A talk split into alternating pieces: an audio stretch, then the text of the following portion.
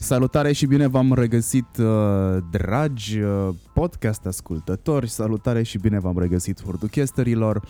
Am iarăși un interviu la distanță.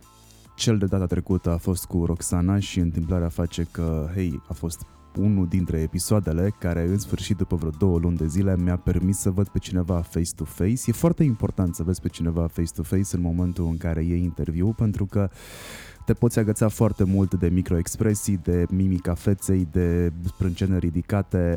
Când îl fac de la distanță interviu și mă uit la un monitor în care, bineînțeles, am niște informații care mă ajută eventual să încui cu niște întrebări interlocutorul, nu e același lucru. There's no human touch.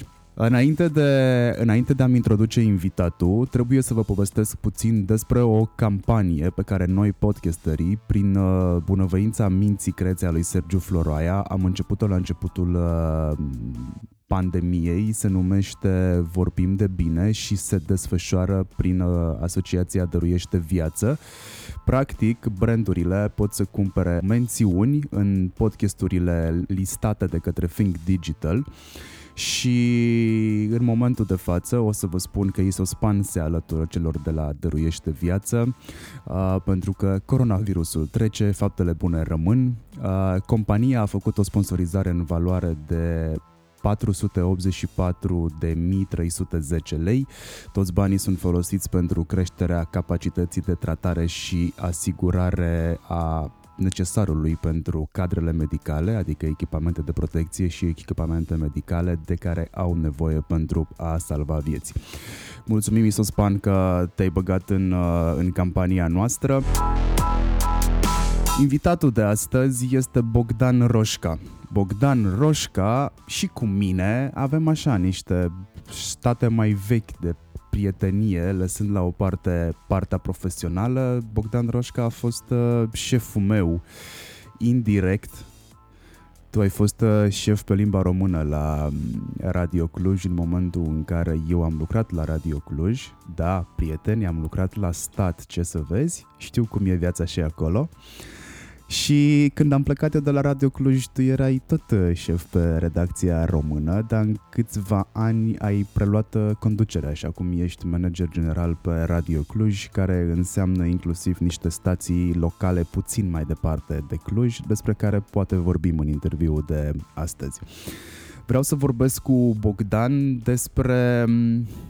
despre presă, vreau să vorbesc cu Bogdan despre pandemie, vreau să vorbesc cu el despre etică eventual, dacă ne iese, că pe asta cu etica o avem și ne aprindem pe ea de fiecare dată când ne întâlnim sau ne auzim la telefon. Bogdan are o experiență vastă în presă, atât ca reporter, cât și, nu știu, middleman în organigrama unei instituții de presă. Bogdan, de când lucrezi? Din 94 în presă? Te salut, Marian. Din 1995 lucrez în radio. Atunci eram în clasa a doua. Ce să zic, ar trebui să mă simt bătrân sau să te simți tu tânăr legat de asta. Pentru că în 93 îmi amintesc foarte bine că intrasem în clasa a întâia. Da, deci eram în clasa a doua. Trecusem de bastonașe, cu siguranță. Ok, și iată-te acum cu microfoanele în față, da. Da. Ai evoluat. Bogdan, ce faci tu după 2 luni de pandemie? Am vorbit cu tine în zilele astea, de câte ori am avut ocazia. Mi-ai zis că te-ai reorganizat, că ți-ai făcut un studio acasă, că totul este coordonat de la distanță. Mai mult sau mai puțin. Echipa noastră, Radio Cluj, numără 90 de persoane, de care practic trebuie să am grijă într-un fel sau altul. Astfel că, într-o primă fază, am aplicat măsurile impuse de autorități legate de telemuncă, așa îi spune în limba română, sună foarte iurea, dar așa sună, telemuncă și muncă la domiciliu.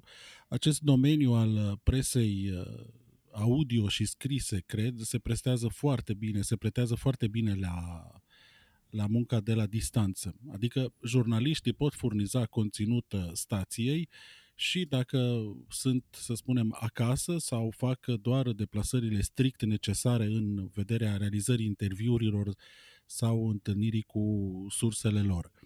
Astfel că pentru noi a fost foarte, foarte ușor să facem acest lucru. Ca să ai o imagine mai completă, vorbim în cazul Radio Cluj de 39 de oameni care au plecat în muncă la domiciliu sau telemuncă. Pentru a putea coordona această echipă, am înființat evident rapid un grup de WhatsApp care are 75 de membri în momentul ăsta, pe care comunicăm pe loc, rapid și tuturor deodată, ca să zic așa, orice fel de informație necesară, de la sarcini de lucru până la prevederi și regulamente interne care se modifică, toate lucrurile astea se desfășoară electronic. Sigur că există aspecte care nu pot fi gestionate de la distanță. Spre exemplu, au rămas la post colegele mele și colegii moderatori de programe care pur și simplu trebuie să meargă pe post, la microfon, la pupitru, pentru a realiza emisiunile în care se regăsesc foarte multe din produsele editoriale ale colegilor mei aflați în telemuncă. Asta e măsura, dacă vrei, principală. Există și niște măsuri conexe care țin de securitatea muncii și a sănătății în muncă, de la igienă, în fine, acces restricționat în anumite zone, interzicerea accesului invitațiilor și a persoanelor care nu sunt în sub contract de muncă cu noi în radio, tocmai pentru a încerca să păstrăm un mediu sigur pentru colegii care merg acolo și a nu pune în pericol, hai să spunem așa, emisia postului. O măsură interesantă pe care am luat-o și care cred că se va extinde în viitor. Am participat chiar și la un seminar organizat de Uniunea Europeană de Radio și Televiziune pe subiect. Este cel referitor la asigurarea emisiei postului dintr-un loc extern studioului.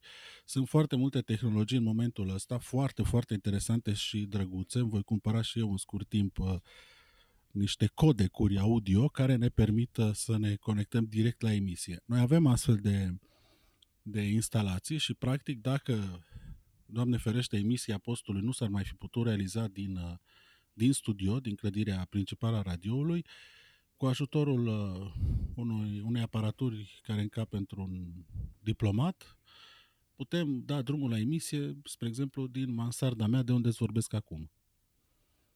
Am luat măsura ca doi colegi, unul dintre ei fiind chiar eu, să aibă acasă această dotare în caz de Doamne ferește.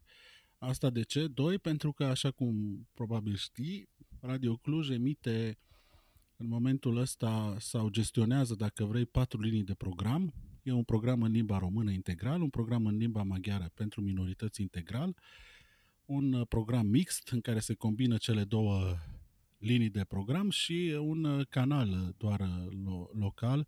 E vorba de postul local Radio Sighet.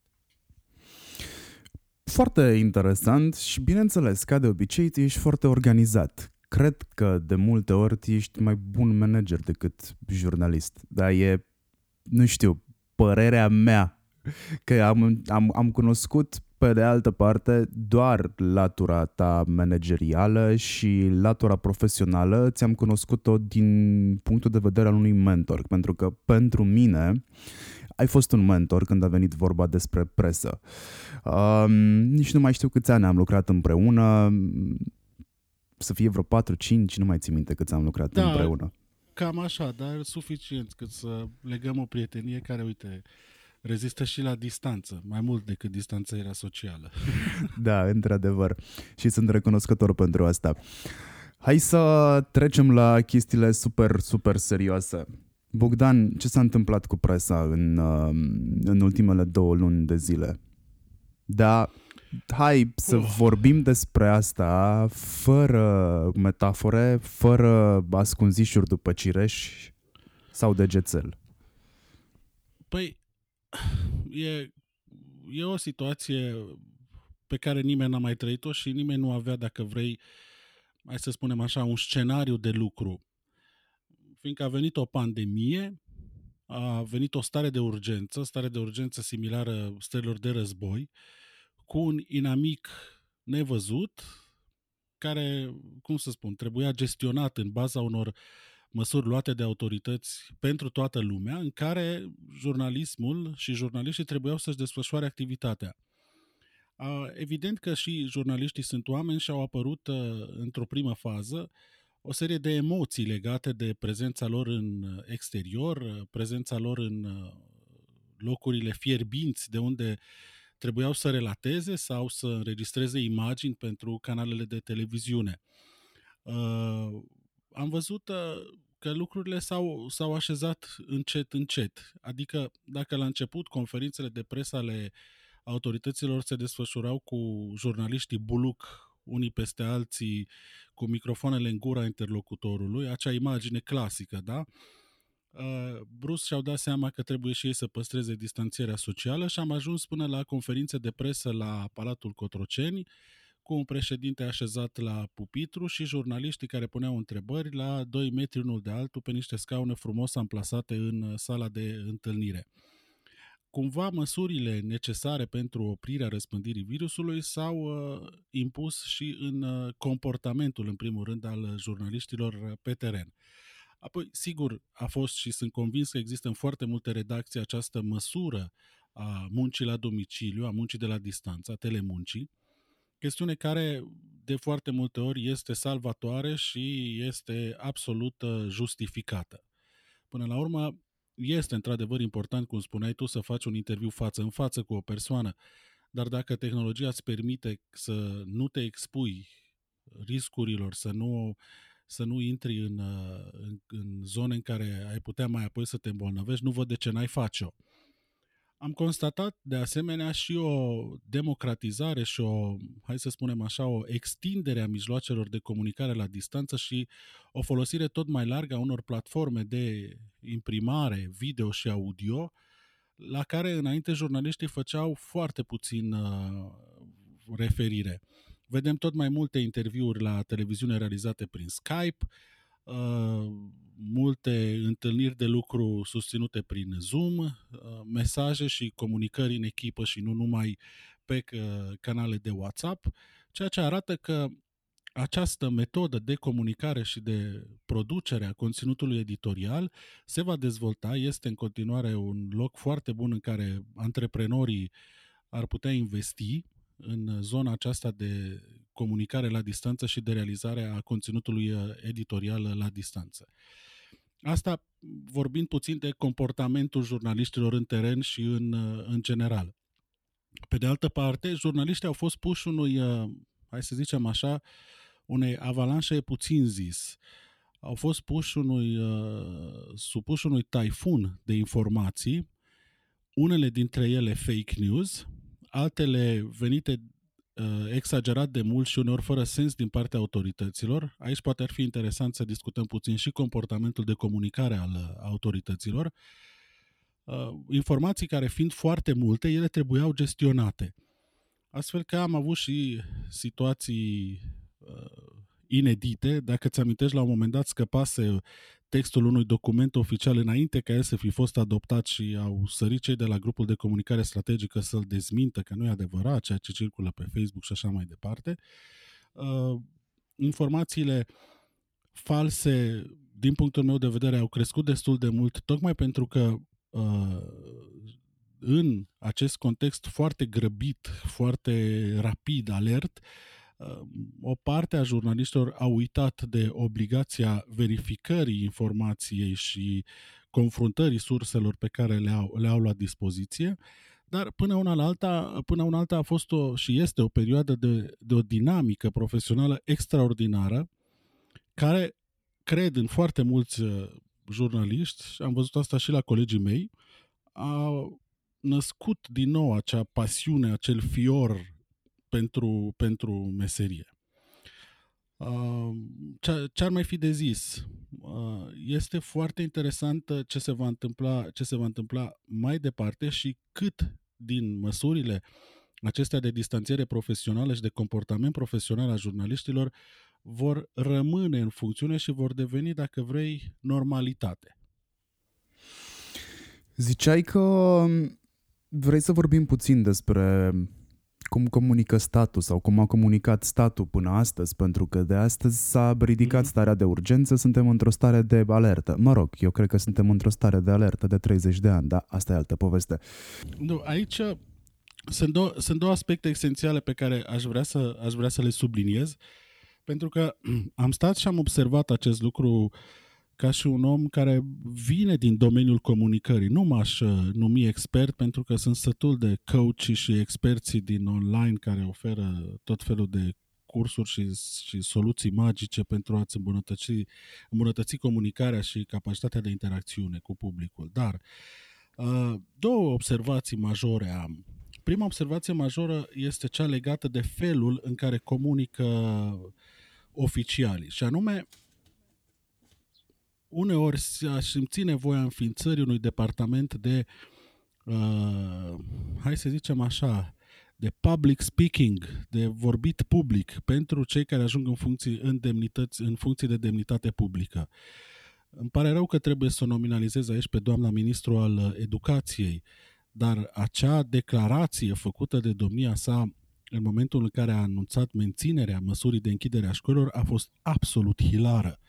Nu poți să vii ca oficial, ca ministru și să nu reușești să stabilești o cadență a vorbirii, a mesajului care să se adreseze persoanelor adulte și nu unor elevi de grupă 0, de clasă 0.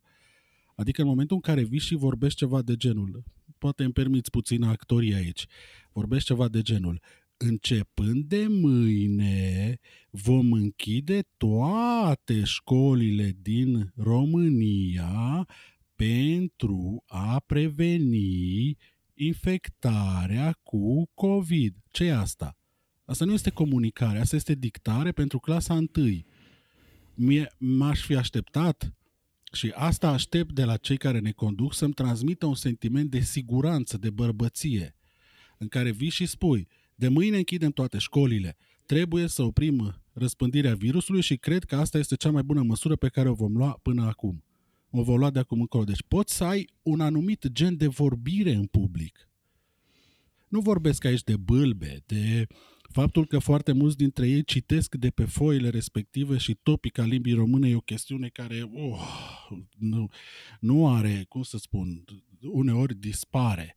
Este absolut dispărută. Vorbesc despre capacitatea lor de a fi niște comunicatori foarte buni. Probabil au niște consilieri pe genul ăsta, pe zona asta, angajați, hai să spunem pe șleau, cu pile, sau care habar n-au despre ce-i vorba. S-au mai văzut profesori care predau materii și niciodată n-au lucrat în domeniu. Asta e o chestiune. Doi la mână, e o chestiune de consistența mesajului. Ieri, spre exemplu, nu mai departe de ziua de ieri, am avut, cred că, nu mai puțin de 3 declarații a președintelui, a primului ministru, pentru ca noaptea undeva la 23:30 să iasă în sfârșit celebrul trio care să ne spună niște măsuri legate de starea de alertă. Iarăși venim și spun următorul lucru: dacă vrei să comunici ceva, comunică doar atât cât este necesar, astfel încât mesajul să fie penetrant, să fie ușor de înțeles și suficient. Nu trebuie să vii să-mi vorbești ceva de genul: în conformitate cu prevederile ordonanței numărul X din anul Y, aliniatul 7, coroborate cu legea privind nu știu ce, articolul 7, litera C, aliniatul 2 cu 4, și în baza prevederilor nu știu cărei legi se instituie măsura, hai să spunem, interzicerii circulației în afara localităților. This is wrong. Asta este părerea mea. Nu, pe cel care te ascultă și te vede, nu-l interesează cadrul legal în baza căreia ai luat tu chestiunea asta. Sigur că în documentul care vine trimis la monitorul oficial, care are un parcurs juridic, aceste, hai să spunem așa, punere în context legislativ este absolut necesară, dar în momentul în care te adresezi unei națiuni care are o educație juridică, se știe, scăzută, unei națiuni care mai nou, așa cum s-a văzut, destul de greu acceptă acceptă, hai să spunem, unele restricții, vino și spune simplu, keep it simple, de mâine se interzice mișcarea în afara localităților fără o declarație pe propria răspundere. Uite aici modelul, punct. Ați înțeles toți ce am avut de zis? Sunt convins că da. Dacă vă spuneam înainte de asta 5 minute de articole și coroborate și legate cu, v-ați fi dat seama că ce vrea domnul ăsta să ne spună?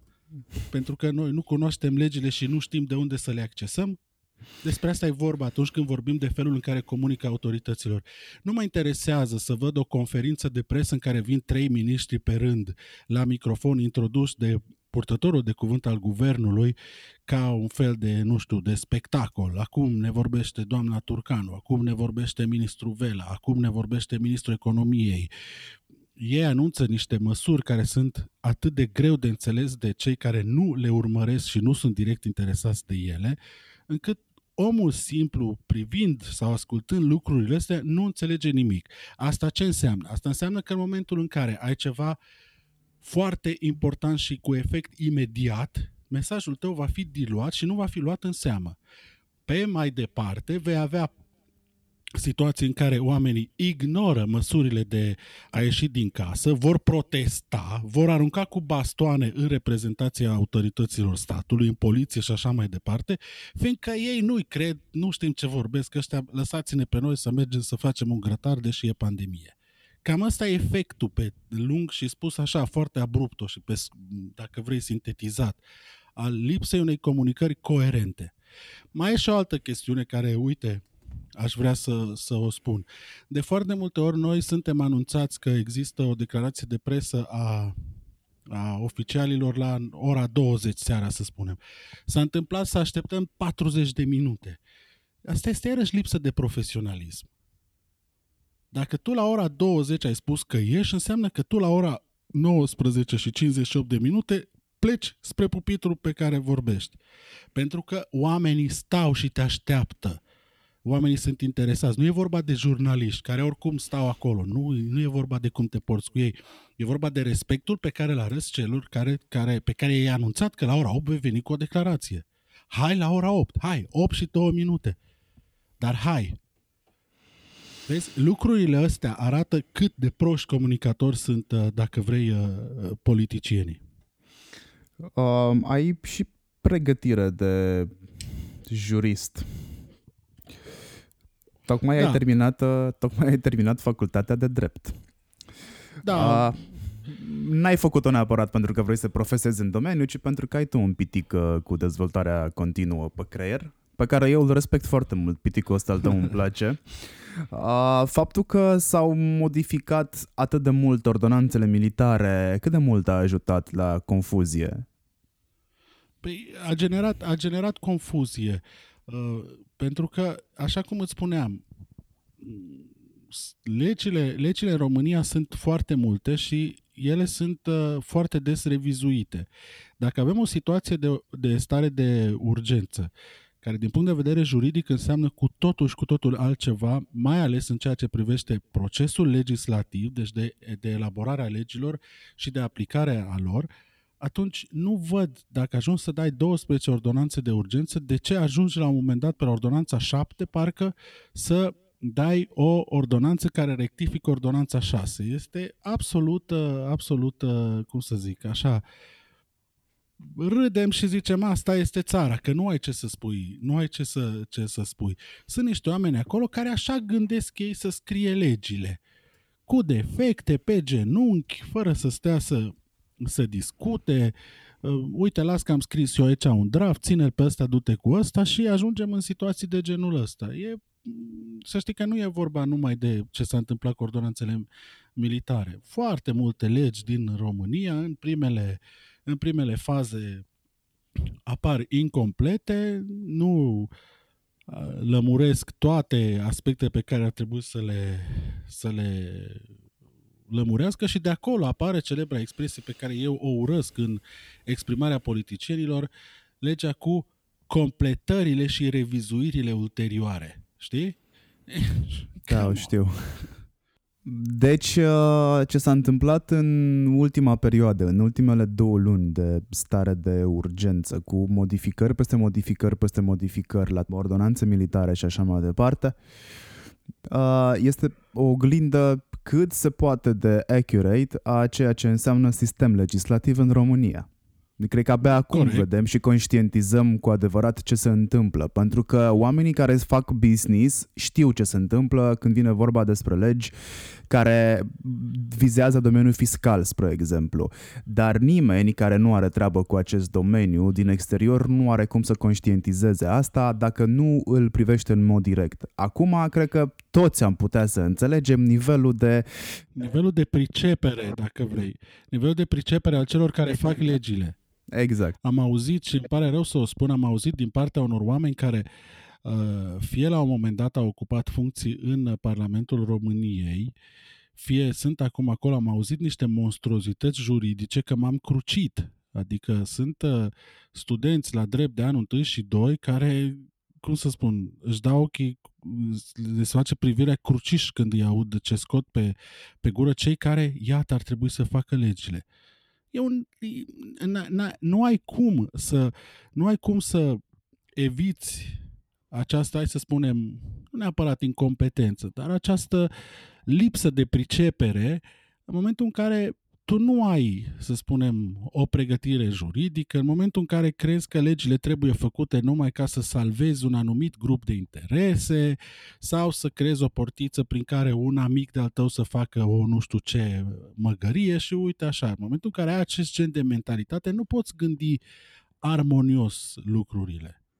Nu vrei să știi ce discuții se vor naște în perioada următoare pe baza elementelor stipulate în cele 2 documente apărute azi noapte privind starea de alertă și felul în care se subordonează sau nu unor prevederi legislative superioare. E un haos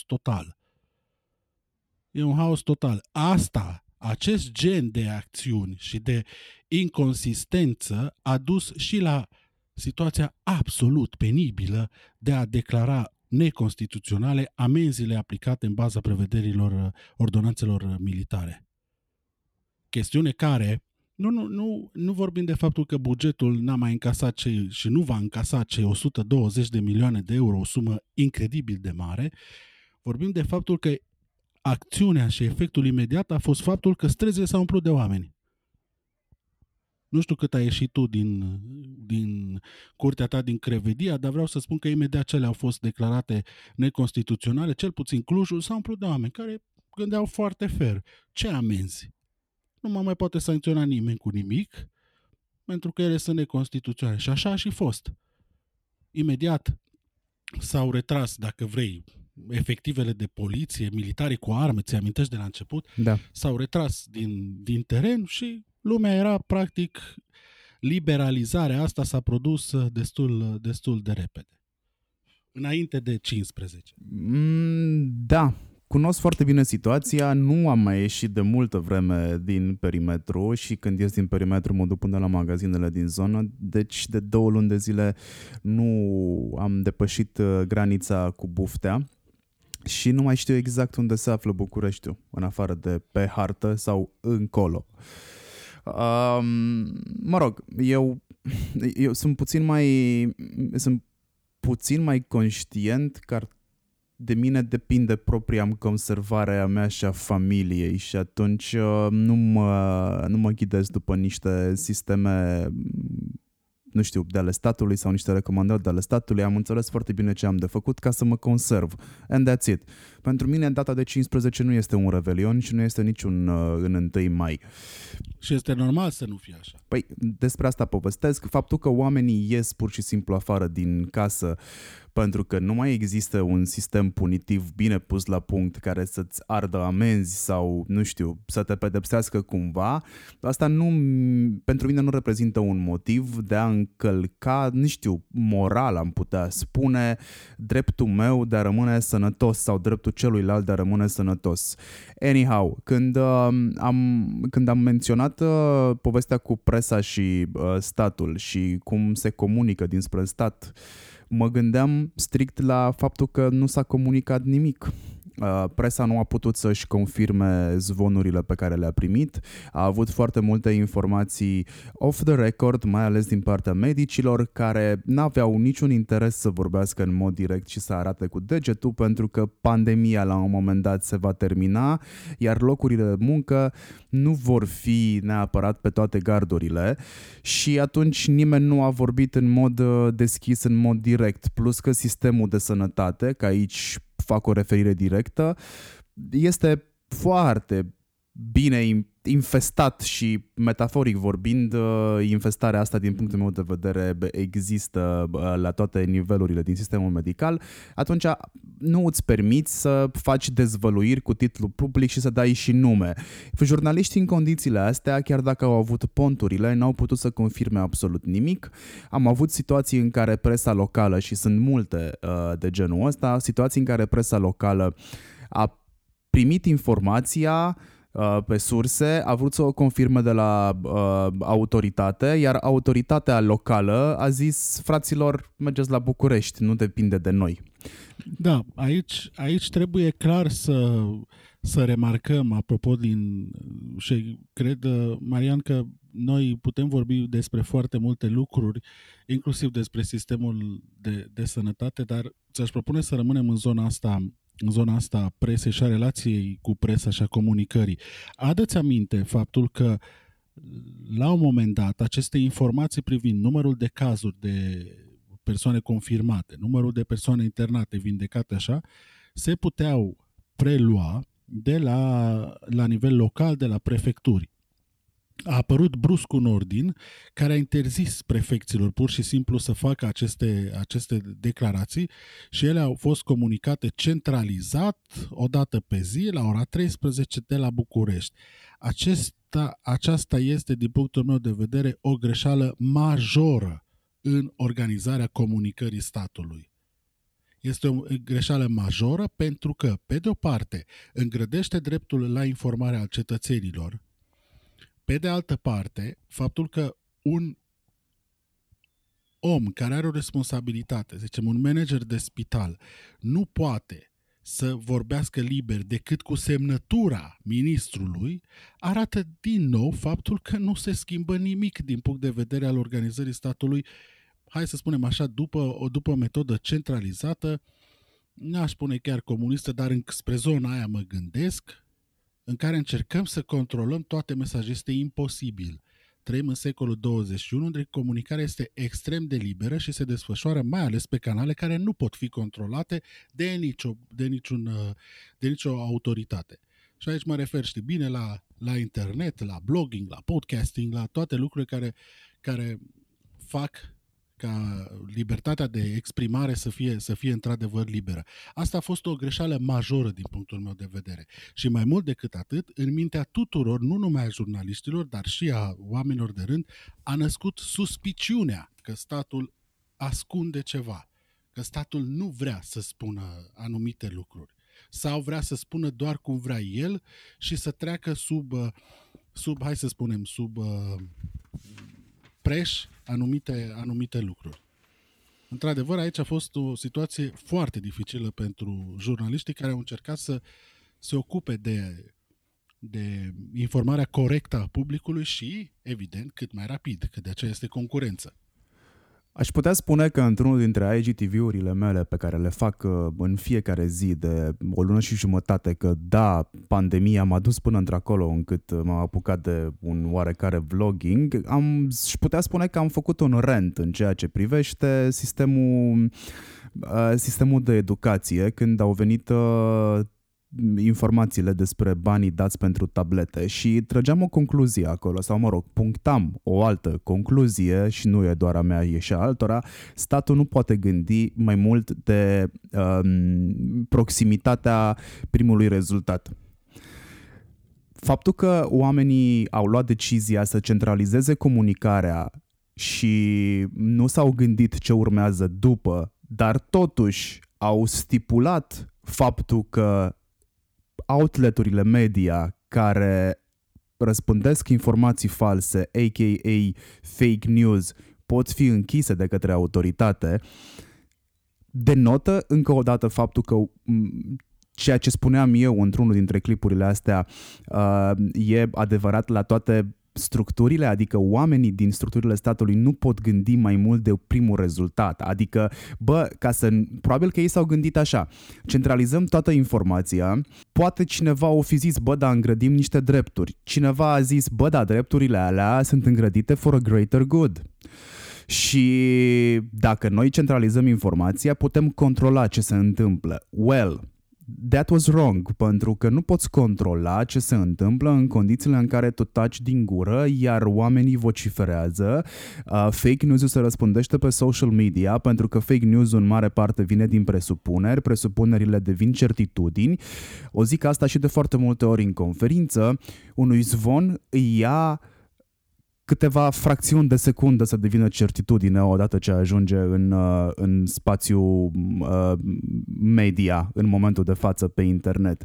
De ce nu s-au gândit mai departe de asta? Pentru că tot ei au venit și au zis, dacă dați fake news, vă închidem site-urile, care este o altă discuție pe care aș vrea să o tratăm în democrație, în contextul pe care noi îl trăim în momentul de față, da? În acest secol minunat. Noi închidem site-uri în baza a ce? Pentru că și acolo avem un text de lege destul de șubred. Da, eu aș fi mai rezervat pe chestiunea cu închisul site-urilor. În primul rând, acea măsură, nu știu, câte site-uri știi că s-au închis? Eu de 2 mi-amintesc. 2 știu și eu că s-au închis. Bun. Această măsură a fost luată pe durata sau în timpul stării de urgență. Starea de urgență este o stare excepțională. Ca să înțelegi, și poate că ar fi bine să facem acest exercițiu de imaginație, ce ar însemna o stare de urgență în cazul unui război armat. În starea de urgență, autoritățile, spre exemplu, pot impune pe loc stingerea luminilor într-un întreg oraș ca să nu fie văzut de avioanele inamice, să spunem, da? Și ar putea face asta pur și simplu mutând pe poziția închisă comutatorul de alimentare cu energie electrică a orașului. Deci fără ca să aștepte ca locuitorii să stingă ei de bunăvoie și așa mai departe. Astfel de măsuri se pot lua. Deci cadrul legislativ este, hai să spunem, ok.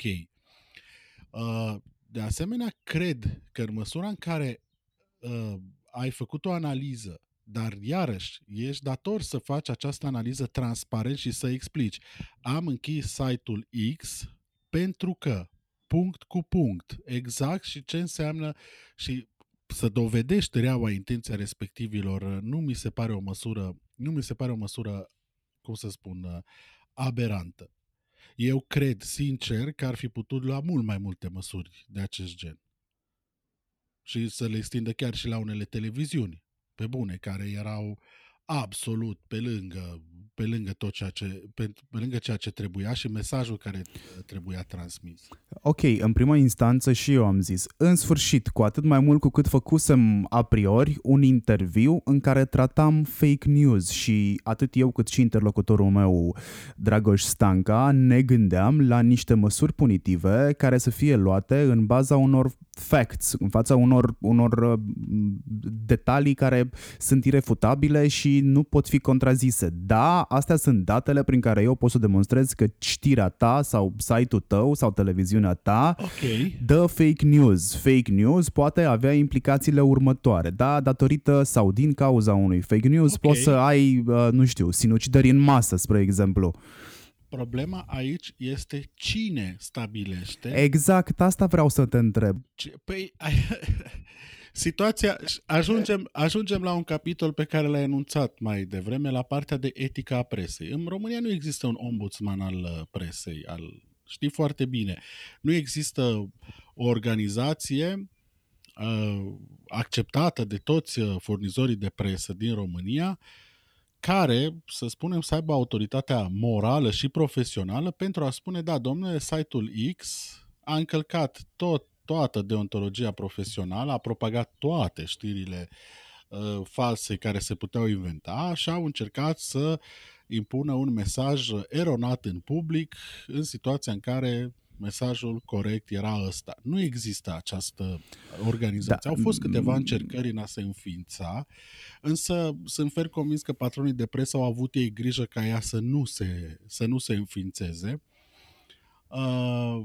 Și atunci, dacă nu există această supraorganizație a presei, atunci statul vine și zice el, ok, specialiștii noștri din Ministerul Y, acum stăm și ne întrebăm cât de specialiști sunt acei specialiști, cred că sau opinează că, motiv pentru care propunem să închidem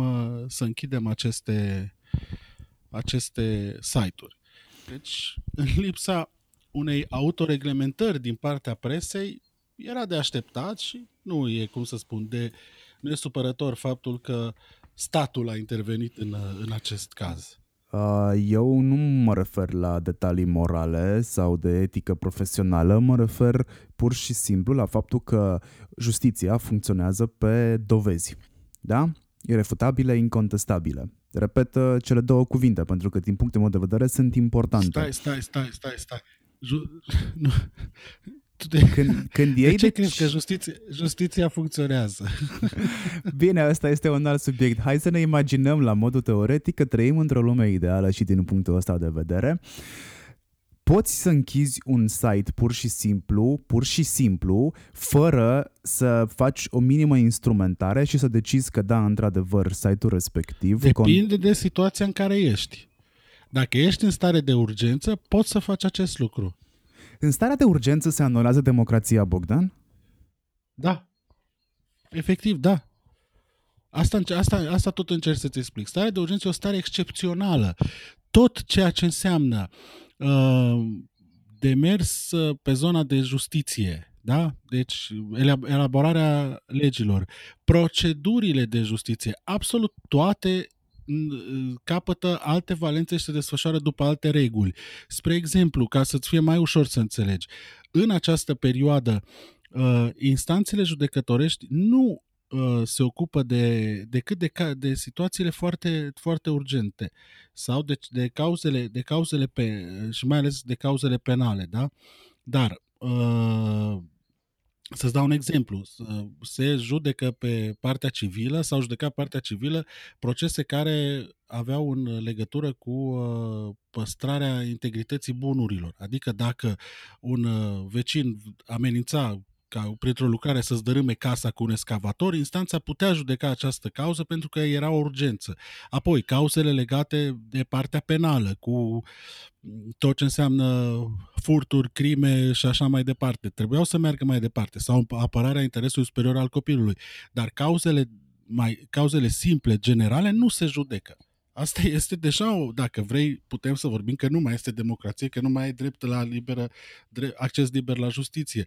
Dar asta înseamnă starea de urgență. Înseamnă o stare excepțională în care statul poate lua niște măsuri trecând de anumite prevederi legislative, respectând însă Constituția, fiindcă altfel ți se declară amenziile neconstituționale, dar unele drepturi pot fi restrânse pe durata stării de urgență. Bun, și atunci, de ce ne plângem că centralizarea informațiilor din perioada de urgență îngrădesc sau au îngrădit, că putem vorbi la trecut deja, dreptul la informarea cetățeanului, dacă democrația s-a suspendat timp de 2 luni de zile? Ok. Nu vorbim de a ne plânge că s-a luat această măsură. Vorbim de faptul că această măsură a avut și are un efect care, cum să spun, este mai mare decât, hai să spunem așa, situația care a impus luarea acestei măsuri. Cu alte cuvinte, faptul că lumea este suspectă, lumea te suspectează în momentul în care nu vii și faci declarații că ascunzi lucruri, este mai grav decât dacă ai fi păstrat comunicarea liberă și poate că prin unele locuri s-ar fi spus enormități. Ce preferi? Preferi să iei o măsură care îți distruge credibilitatea publică sau preferi să lași lucrurile să meargă așa cum sunt, asigurându-se în schimb că tu ești vocal și dai suficiente mesaje și consistente și atunci când trebuie, astfel încât lucrurile care se afirmă, hai să spunem, lipsite de realitate și de substanță, să poată fi eclipsate. Eu cred că varianta asta ar fi fost utilă de urmat. Eu vreau doar să mă asigur că nu pic, cel puțin eu, în capcana dublului standard. Pur și simplu vreau să nu se întâmple asta și vreau să înțeleg ambele părți și ambele situații. Pe de-o parte, da, o jumătate de inimă, metaforic vorbind din nou, se bucură că mai dispar fake news-urile și că există niște măsuri care în sfârșit se iau împotriva lor, dar pe de altă parte n-am cum să nu mă întreb despre ceea ce tocmai m-am întrebat, iar tu mi-ai răspuns. Aș putea trage o concluzie poate ușor superficială, dar interzicerea unor drepturi într-o situație sau stare de urgență primește circumstanțe atenuante. Cam asta înțeleg din discuția noastră și circumstanțele astea atenuante, văd că sunt privite ca fiind atenuante / bine rău, adică sunt împărțite după bine și rău în funcție de care parte circumstanței ești. Nu, ci în funcție de dreptul la care te referi, cred că mai degrabă. Atenție, starea de urgență nu are efect și n-a avut efect asupra unor drepturi fundamentale, cum ar fi, spre exemplu, dreptul la proprietate, la viață privată și așa mai departe. Deci, vorbim de restrângere și limitarea unor drepturi. Nu s-a vorbit în nicio clipă de anularea lor. Da? Deci, limitarea unor drepturi. Ai avut tot timpul voie să ieși din casă, dar fie într-un anumit interval orar dacă erai în vârstă, fie în anumite condiții, adică cu o declarație pe proprie răspundere dacă te deplasai. Da? Deci aceste drepturi au fost restrânse, nu au fost suspendate și interzise. Dreptul la liberă circulație, dacă e să vorbim așa.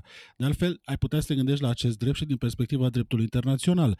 Uite, suntem în situația în care foarte multe țări nu acceptă aterizări de avioane sau au granițele închise. E o restrângere, dacă vrei, așa să o luăm abrupt. Da, e o restrângere, eu sunt cetățean european și am dreptul să intru când vreau în Spania. Da, până în momentul în care autoritățile spaniole, având la rândul lor dreptul de a-și impune, hai să spunem, politica locală privind siguranța populației sale, spune timp de X zile nu intră nimeni în țară, timp de X săptămâni nu aterizează niciun avion. Deci lucrurile așa rămân, nu se încalcă, să spunem, niște drepturi fundamentale. Pur și simplu vorbim de suspendarea și îngrădirea lor pe o perioadă limitată în timp, tocmai în vederea în care ne dorim să protejăm un lucru mai mare și mai important decât cel al, în situația, în exemplul nostru, decât cel legat de libera circulație, ne dorim să protejăm sănătatea națiunii, care este mai presus de libertatea domnului Hurducaș de a intra în Spania. Înțelegi? Despre asta e vorba. Lucrurile așa funcționează. Întorcându-ne la presă, faptul că unele publicații online au făcut din această perioadă un, hai să spunem așa, un experiment nereușit și greșit în a propaga numai informații false, aici deja cred că ce au căutat au și primit. M-aș fi așteptat să fie mult mai multe. Hai să vorbim despre cum a ales presa să comunice perioada asta.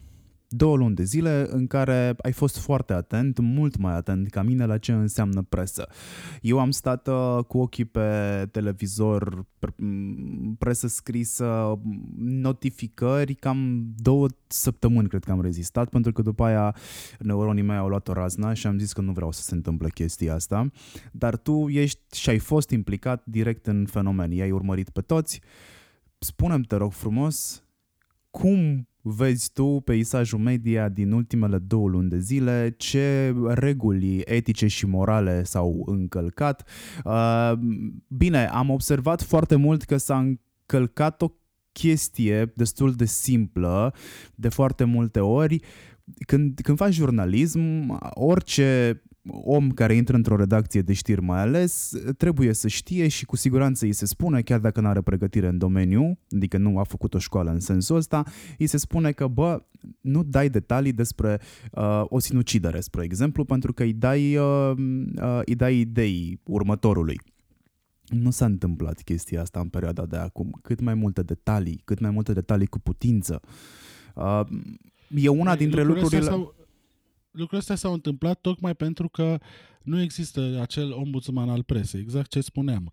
Faptul că au existat jurnaliști care dintr-un exces de zel au preferat să facă anumite regii.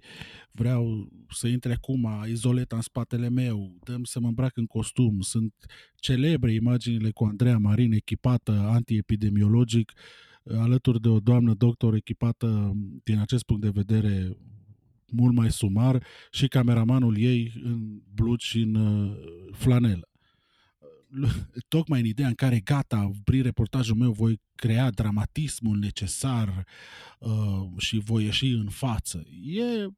Iarăși ține, dacă vrei, de un anumit nivel la care, din păcate, s-a rămas în profesie. În momentul în care, din nou, spun, nu există o autoreglementare etică și profesională a presei, putem face cu toții ce scenarii vrem. Urmărind ceea ce se întâmplă, am constatat următoarele lucruri. 1. Foarte, foarte multă informație disponibilă din surse credibile. Pe de o parte, mă refer aici la ceea ce comunicau autoritățile și grupul de comunicare strategică, președinția țării, executivul, parlamentul. Foarte multă informație disponibilă, adică material până-i lumea, ca să zic așa. 2. Am observat în unele zone o păstrare a unor metehne de favorizarea unora și defavorizarea altora, adică acea, hai să spunem așa, înrolare politică s-a simțit în continuare, au fost favorizate mesajele de la unii și puse mai în spate mesajele de la alții.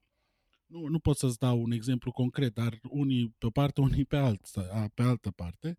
Și ce am mai observat și ce mi s-a părut mie mai deranjant, tot așa din punct de vedere al calității de comunicator de această dată a presei, este faptul că unele informații au fost luate și au fost speculate.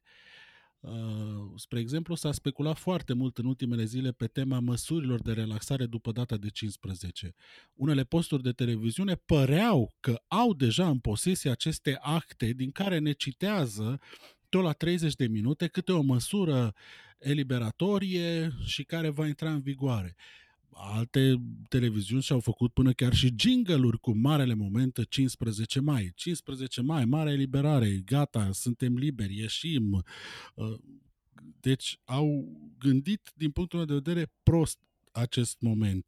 Toate redacțiile s-au gândit să inventeze hashtag-uri de genul stăm acasă, apoi am grijă, avem grijă, suntem civilizați, în fine...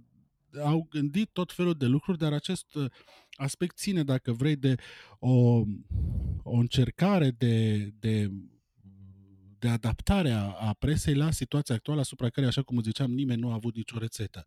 Aș vrea însă să remarc, dacă vrei, lipsa de empatie uneori și de, cum să spun, capacitate profesională de adaptare a unor moderatori de televiziune. Avem un coleg, nu aș vrea să îi spun numele în mod special aici, dar în calitate de anchor la o televiziune, prezentând foarte multe informații despre coronavirus, avea impresia că e la bingo.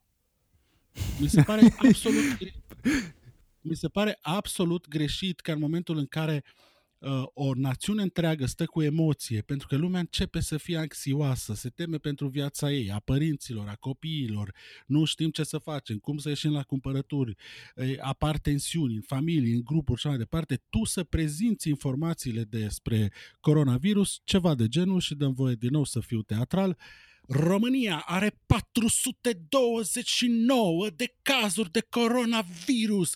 În acest moment ne aflăm pe locul 7. Zici că, frate, trebuia să fim pe locul 1. Zici că toată lumea e vinovată că nu reușim să câștigăm acel top. Zici că confirmarea acelor cazuri, 400 câte erau pe măsură ce a trecut timpul, erau crescut, însemna o mare reușită pentru națiunea română. El așa prezenta lucrurile astea.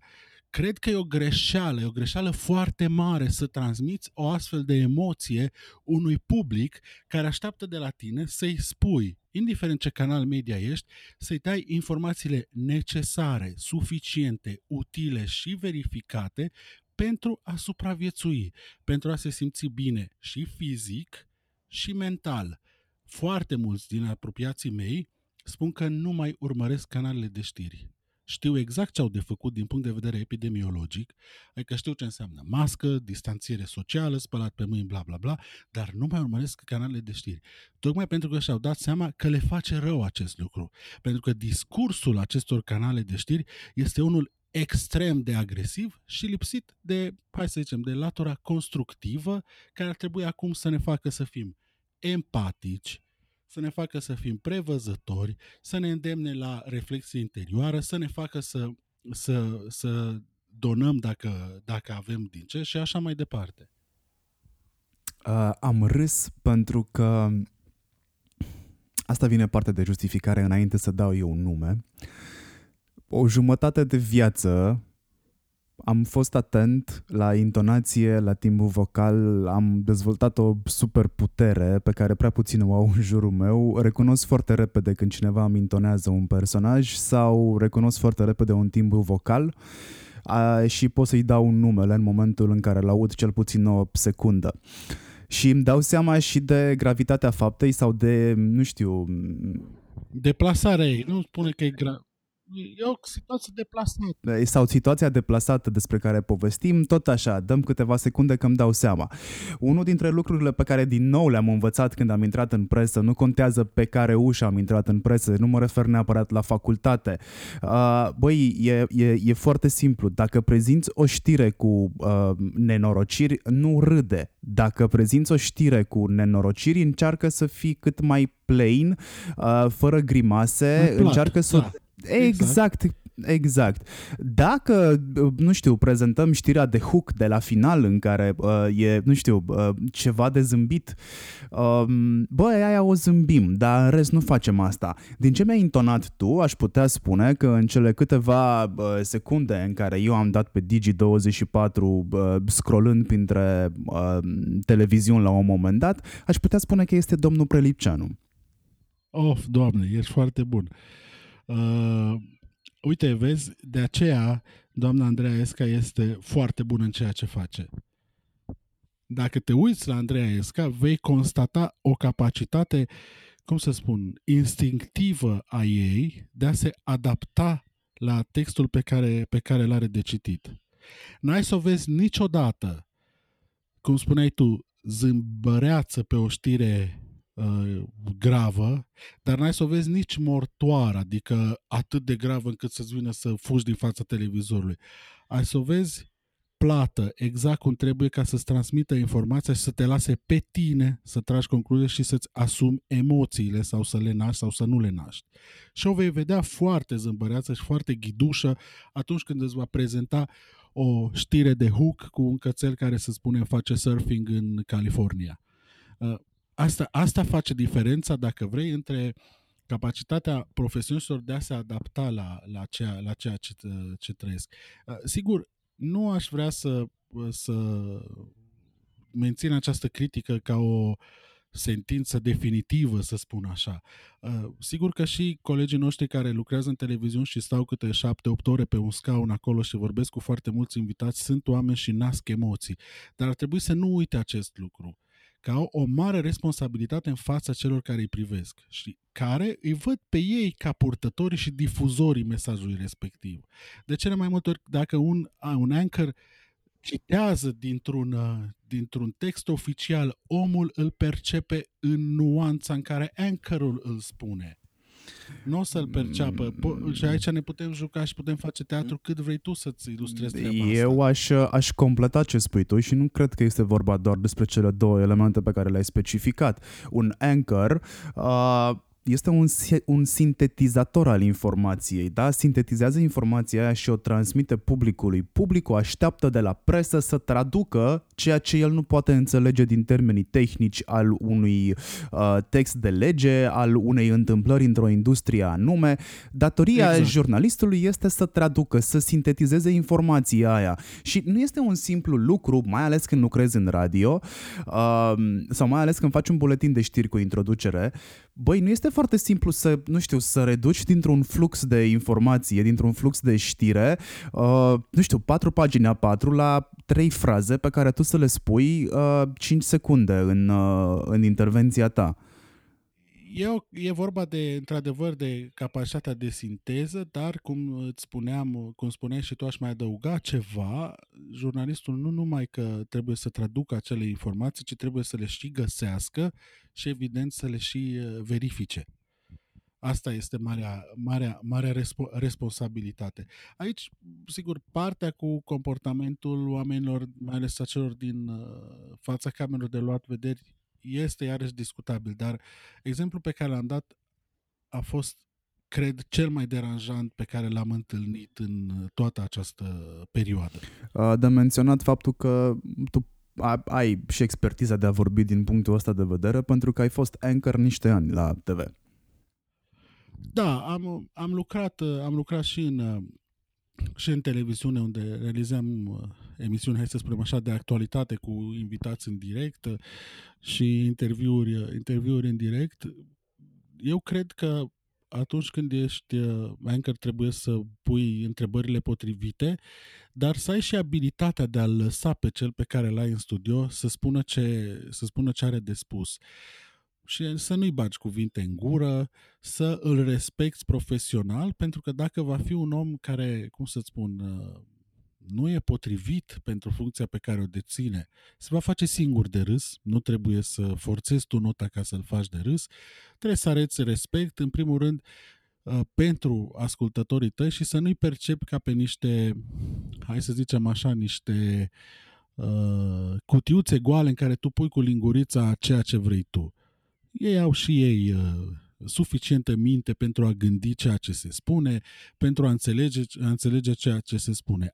S-ar putea să aibă întrebări în cap la care ar vrea să primească un răspuns de la interlocutorul tău, ține de capacitatea ta de anchor de a pune exact acele întrebări pe care le așteaptă publicul. Despre asta este vorba. Presa ar fi putut face în așa fel încât să se organizeze sau, nu știu, să renunțe la mesajele astea alarmiste și nu, să ajute, stai să termin, și să ajute la convingerea oamenilor că după 15 mai, în loc să faci un countdown, că vine Revelionul, să convingă oamenii că e mult mai ok să stea în casă, chiar dacă măsurile de restricție în localitate sunt ridicate, că asta e the right way, asta înseamnă conservare? Eu cred că presa își va da foarte repede seama că trebuie să facă acest lucru. A fost frumos, așa, interesant să ții acela mere pe ecran. Mai sunt 3 zile, mai sunt 2 zile, mai este o zi. Băi, gata. Bogdan, mie mi s-a părut total deplasat, mă. Mie mi s-a părut total deplasat să faci chestia asta. Cu atât mai mult cu cât oamenii au avut senzația că dreptul la liberă circulație le-a fost suprimat. Abuziv. Abuziv, da? Și în momentul ăla, oricum, oamenii au un dinte împotriva statului, împotriva autorităților și așa mai departe, pentru că ce s-a întâmplat în 10 august, acum aproape 2 ani de zile, nu poate fi uitat foarte ușor, în care populația a fost agresată pe bune, adică i s-a dat în cap și în ochi. Dar lăsând asta la o parte, și uite că m-am aprins și nu mai știu ce voiam să zic, cred că ar trebui să reiau înregistrarea. Ce vrei să zici? Vrei să zici dacă presa ar trebui să propage mesajele corecte. Exact, în loc să achieseze la ideea că da, hai, liberare. Exact, da. Sunt convins că își va da seama că trebuie să facă acest lucru. Sper în continuare ca ei să apeleze la experții pe care i-au adus și în emisiuni de televiziune și de radio, oameni care sunt epidemiologi, medici și așa mai departe, care pot explica și repeta obsesiv mesajul că acest virus nu și-a făcut astăzi 15 bagajele din România și a plecat frumos înapoi în China, în Wuhan. Nu. Eu cred că situația de acum va mai dura și cred că am mai zis-o cândva undeva într-un interviu recent. S-ar putea chiar cu Robert în live-ul de pe Instagram s-o fi zis săptămâna trecută. Ce trăim noi acum, eu cred că vom mai trăi cel puțin încă 2 ani de aici încolo. Nimeni nu știe. Pentru că tehnic, n-ai cum să... Deci dacă o iei pe calendarul scoaterii unui antidot... Exact. Unui antidot, vaccin, numește-l vaccin, nu contează, n-ai cum să scapi mai repede de 2 ani de zile. Pentru că, pe lângă faptul, hai să zicem că îl scoatem astăzi, mai avem nevoie de distribuție. Și nu doar de distribuție, ci și de producție. Păi ca să produci vaccinul ăla, ai nevoie de niște licențe date mai departe, ai nevoie de niște aprobări, ai nevoie de chestii. Lucrurile astea se pot rezolva și eu nu mă pricep să-ți spun cât de repede le poate face un stat, să spunem ca Statele Unite ale Americii, care sunt foarte puternici din punct de vedere economic și sunt foarte deciși când fac un lucru. Dar e evident că nimeni nu știe în clipa asta să spună, da, domnule, începând cu data de, nu știu, zi o dată, 15 august, nu va mai exista nici urmă de acest COVID și... putem să facem absolut ce vrem. Nimeni nu poate să spună acest lucru în lipsa unui antidot și a unei vaccinări în masă a populației. Prin urmare, cred că, să ne întoarcem la ce discutam mai devreme, mesajul corect acesta este: trebuie să ne protejăm în continuare și să avem grijă de noi și de ceilalți. Presa se va întoarce spre acest mesaj pentru că nu are altă alternativă. Cealaltă alternativă care ar fi? Să propagăm informațiile legate de vaccinarea cu drona și 5G-ul adus de ruși prin conservele de pește? Care e ideea? Nu e o altă alternativă de mesaj.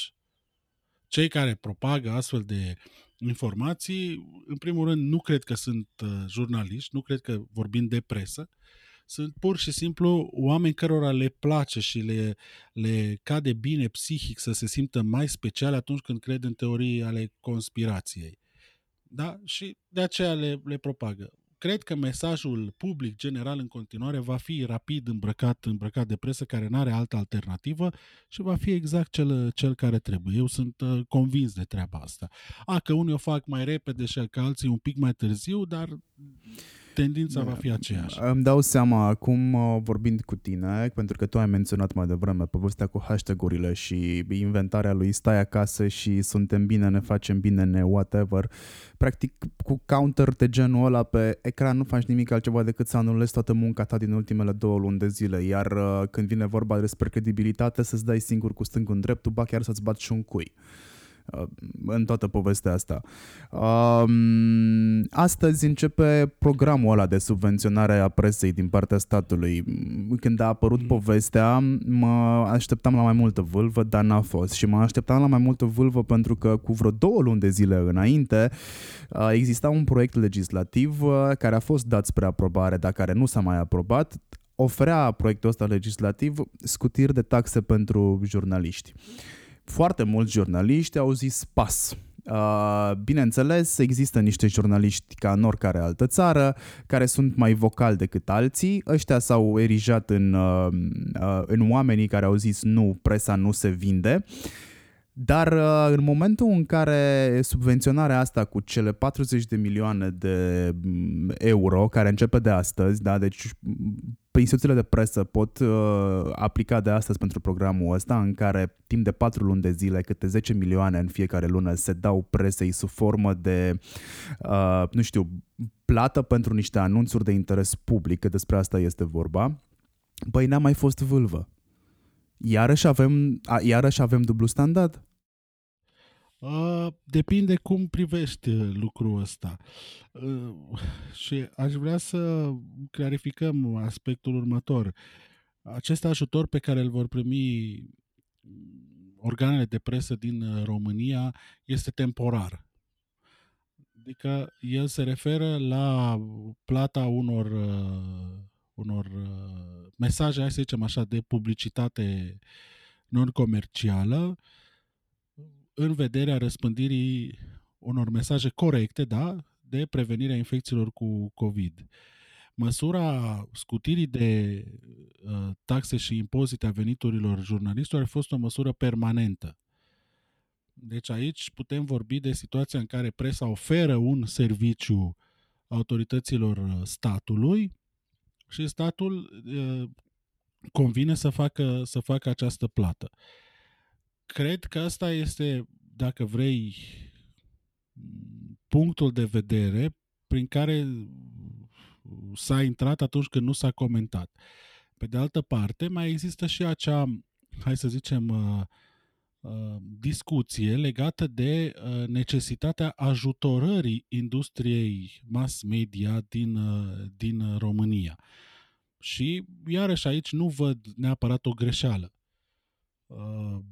Și anume, știm bine că majoritatea instituțiilor de presă depind de niște venituri, în general venituri de publicitate.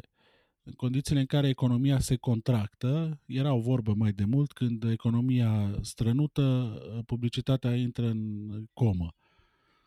Evident, dacă multe din sectoarele economice sunt afectate și datele arată că sunt afectate și ar putea să ne uităm foarte bine la industriile care alocau bugete de publicitate serioase, atunci acești colegi ai noștri rămân practic fără venituri. Și statul, iată, ajută această industrie, să zicem. Astea sunt motivele, cred, principale pentru care nu se comentează foarte mult. Sigur, în stilul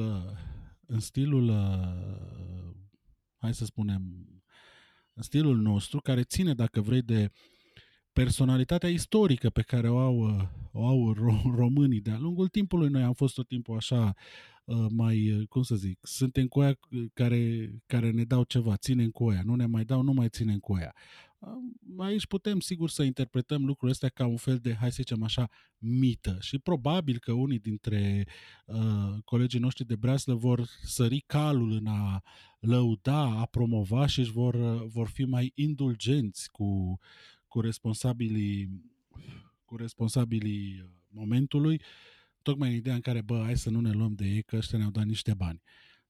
Se poate întâmpla și acest lucru, dar aici trebuie să punem în balanță lucrurile care le-am zis ceva mai devreme, adică un serviciu pur și simplu plătit, ajutorarea industriei sau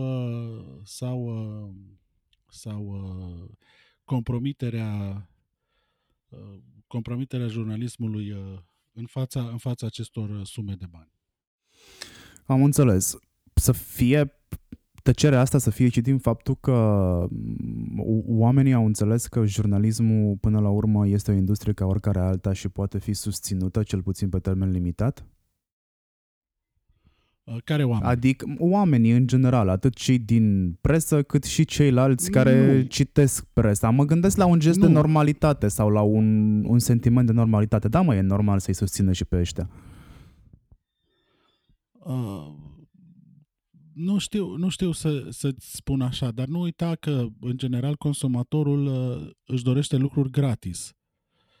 E greu de crezut că dacă astăzi ai porni un ziar online, ai putea să te descurci din abonamente pentru conținutul tău online. Tu știi care este părerea mea despre asta. Eu cred că presa singură și-a pus ștrangul în gât în momentul în care a decis că va pune în online ceea ce are și în print, 1 la 1. Adică printul vindeai cu bani, iar online-ul dădeai moca. Obiceiul ăsta de consum n-a fost inventat de mine și nici de tine. A fost inventat fix de presa care acum plânge pe la colțuri. Justificat sau nu, it doesn't matter. N-aveau de unde să știe că vine social media și îi mai dă încă una. La vremea respectivă era, dacă vrei, o cursă pentru câștigarea notorietății și a unui public din online. Și în momentul respectiv încă nu se putea face o diferențiere foarte corectă între ce înseamnă consumatorul de online și ce înseamnă consumatorul de print, cel care merge la chioșc și cumpără ziarul versus cel care intră pe calculator. Ei erau văzuți ca un public potențial care trebuia câștigat cu orice preț. Și acest orice preț a însemnat exact ceea ce spui tu, punerea 1 la 1 articolelor din din print în online. Faptul că ulterior presa ridică probleme și uite, chiar de curând în Australia, Asociația Presei din Australia cere bani Facebook pentru articolele care le urcă și le propagă pe acest canal. Știrea este foarte... 16 ani mai târziu s-au trezit și ăștia că nu pot să intre la facultate, că n-au bani. Da, am să încerc acum rapid cât vorbesc cu tine să caut această știre. Mi s-a părut foarte, foarte importantă și nu uita că mai există încă, există deja la nivelul Uniunii Europene o discuție legată de protecția dreptului de autor, presă versus mari giganți din social media. Există o directivă europeană care tocmai asta vrea să facă, vrea să oblige instituții, să oblige canalele importante de social media să achite o anumită taxă canalelor media. Uite, am găsit știrea despre care îți vorbeam. Eu am primit-o de pe Ager Press și aici sună cam așa titlul, ar fi ok să vezi. Google și alți giganți ai internetului invitate să plătească presei 360 de milioane de euro pe an. Un important grup de presă din Australia, Nine Entertainment, a invitat compania Google și alți giganți ai internetului să achite această sumă în baza unui cod de conduită stabilit de guvern. Deci, uite, vezi, discuția începe să apară și până la urmă se va tranșa cumva. Dar în acest moment, presa nu are o alternativă la distribuirea masivă pe care o asigură canalele de social media, informațiilor pe care le are și sigur că aceste canale de social media, acești giganți ai internetului se află nu se află pe picior de egalitate, dacă vrei, în acest parteneriat juridic. Ei sunt mult mai puternici și ei pun întrebări. Cine are nevoie de noi? Voi sau noi? Și de aici apar o serie de întrebări care încearcă să fie reglementate, dacă vrei, printr-o serie de obligații impuse de legi de către autoritățile europene și iată exemplul care ți l-am dat, cele australiene. Băi, mie mi se pare în momentul ăsta o situație de genul avem pacientul care ar cam trebui să iasă de la ATI, avem soluția să iasă de la ATI și nu știm exact cum e. Cum să facem asta? Problema mea cu situația în care s-a ajuns este că, unul la mână, începuturile, cele în care presa și-a distribuit unul la unul informația din print pe online, este business 101, da? Ca în filme, este business de bază. Tot la jurnalism ți se spune în anul întâi de facultate că dacă informația ta nu valorează, dacă nu cer bani pentru ziarul tău, adică pentru informația ta, informația nu valorează nimic. Băi, e anul întâi și nu îți trebuie să ai cunoștințe de nu știu ce ca să înțelegi chestia asta. Apoi te duci mai departe. Te-ai bucurat foarte mult că în momentul în care dădeai o știre și online făceai trafic pe site ca să faci bani din click și viewership, a început să depindă de Facebook și bă, trebuie să fiu pe Facebook neapărat, fără să te gândești la consecințele majore. Mă duc ușor, ușor pe firul poveștii și îmi dau seama, fără doar și poate și nu pot fi contrazis, că presa n-a făcut nimic altceva decât să-și dea cu stângul în drept ori de câte ori a avut ocazia. S-a dus mai rău decât o frunză după vântul care o bate dintr-o parte într-alta. Și atunci mă duc ușor, ușor către o întrebare pe care credeam că nu o să mai am ocazia să o pun, dar pe care mi-am notat-o. Când am plecat eu din industrie, jurnaliștii erau ultimii care ajungeau la zi cu tehnologia. Mie nu mi se pare să fi schimbat nimic în momentul ăsta și mă întrebam dacă jurnaliștii au fost cumva obligați de circumstanțe să se tehnologizeze, măcar la capitolul ABC tehnologie în pandemie. Da, exact ce spuneam la început. Majoritatea truselor de presă europene au experimentat, aici în special de radio pot să-ți vorbesc, că au experimentat acest sistem de broadcast la distanță. Diferența între un jurnalist care face o emisiune, să spunem, de la distanță și tine este modul, este mediul în care se exprimă. Adică canalul pe care mesajul său ajunge. El face acea emisiune pentru un broadcast on air, pentru o frecvență, da? Care este, să spunem, o frecvență așa cum înțelegem radio-ul, da? Cu un FM, sau o face pentru un broadcast tot așa spus, sub egida unui radio pe online. Tu faci acest lucru tot audio, dar o valorizezi în altă parte, o pui pe platformele de distribuire a podcast-urilor. Asta este marea, este în acest moment diferența de mediu care îți transportă mesajul.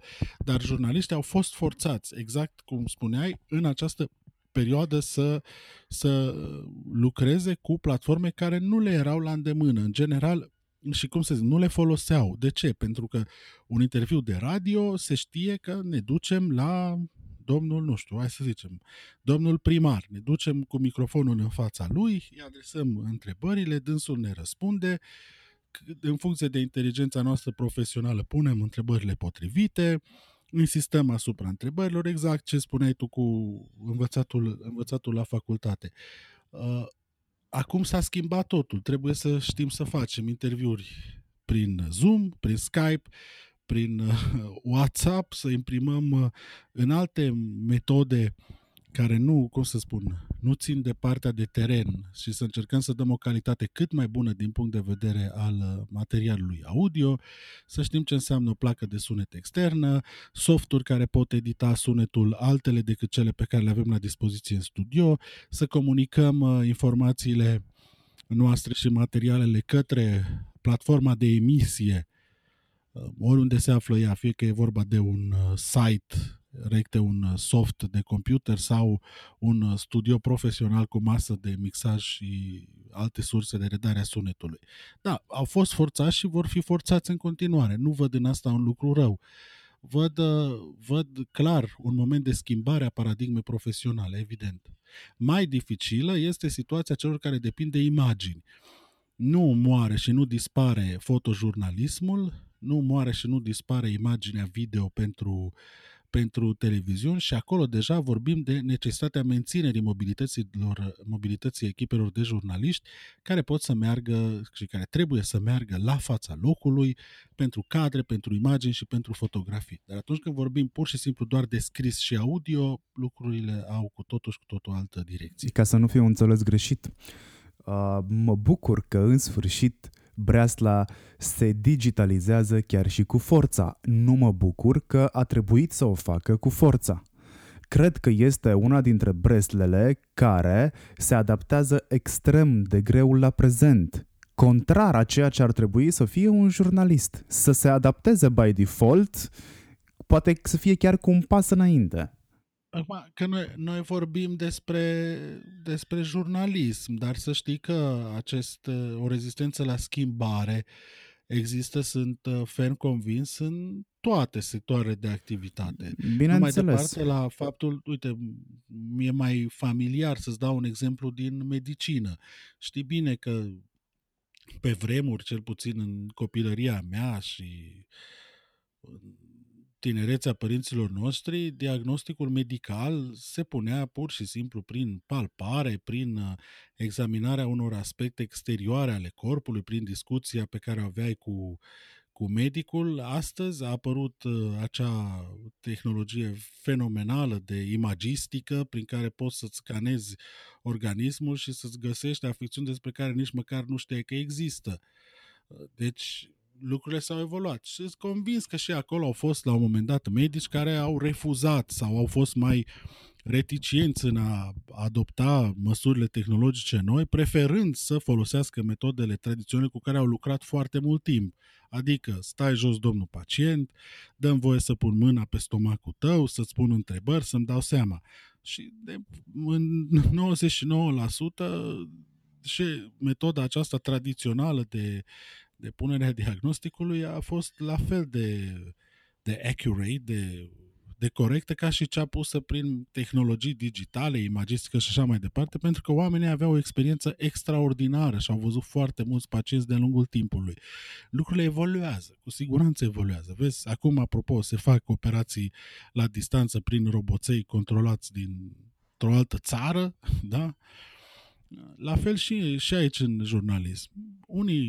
Unii colegi doresc și folosesc în continuare pixul și agenda, pentru că așa se simt ei în siguranță profesională și mai creativ și așa funcționează ei. Alții preferă să scrie cu un stylus pe tabletă. E o chestiune doar de generație și de timp. Eu mă gândesc foarte, foarte serios la viitorul acesta tehnologic al profesiei mele, mai mult decât atât, chiar mă gândesc și din punct de vedere antreprenorial și mi-aș dori să găsesc un proiect în care să investesc în acest sens. Poți să dezvolți subiectul ăsta, la ce te gândești? Care-i viitorul radioului? Viitorul radioului, da. Viitorul radioului este greu să spun în momentul ăsta cum va fi peste 50 ani, dar va fi evident legat de ceea ce înseamnă consum de informație în online. Adică oamenii nu mai găsesc în acest moment rezonabil, ăsta e cuvântul, nu mai găsesc rezonabil să fie ținuți de o frecvență care acoperă teritorial, hai să spunem, cu semnal pentru a-ți asigura emisia. Cu alte cuvinte, nu văd de ce ai putea obliga pe cineva acum să te asculte pe on-air, adică cu un aparat de radio tradițional, doar într-o zonă în care te poate recepționa fizic. Adică acolo unde îți bate mițătorii.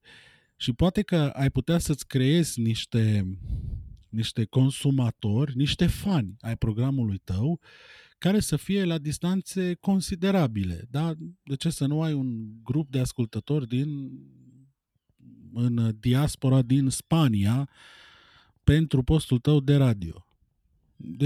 De ce n-ai face lucrul ăsta? Și atunci cred că nu se va schimba neapărat formatul. Formatul audio va rămâne și va fi foarte important atât din punct de vedere muzical, cât și din punct de vedere al informației pe care o va vehicula, cât se va schimba foarte tare canalul și modalitatea de receptare a acestuia.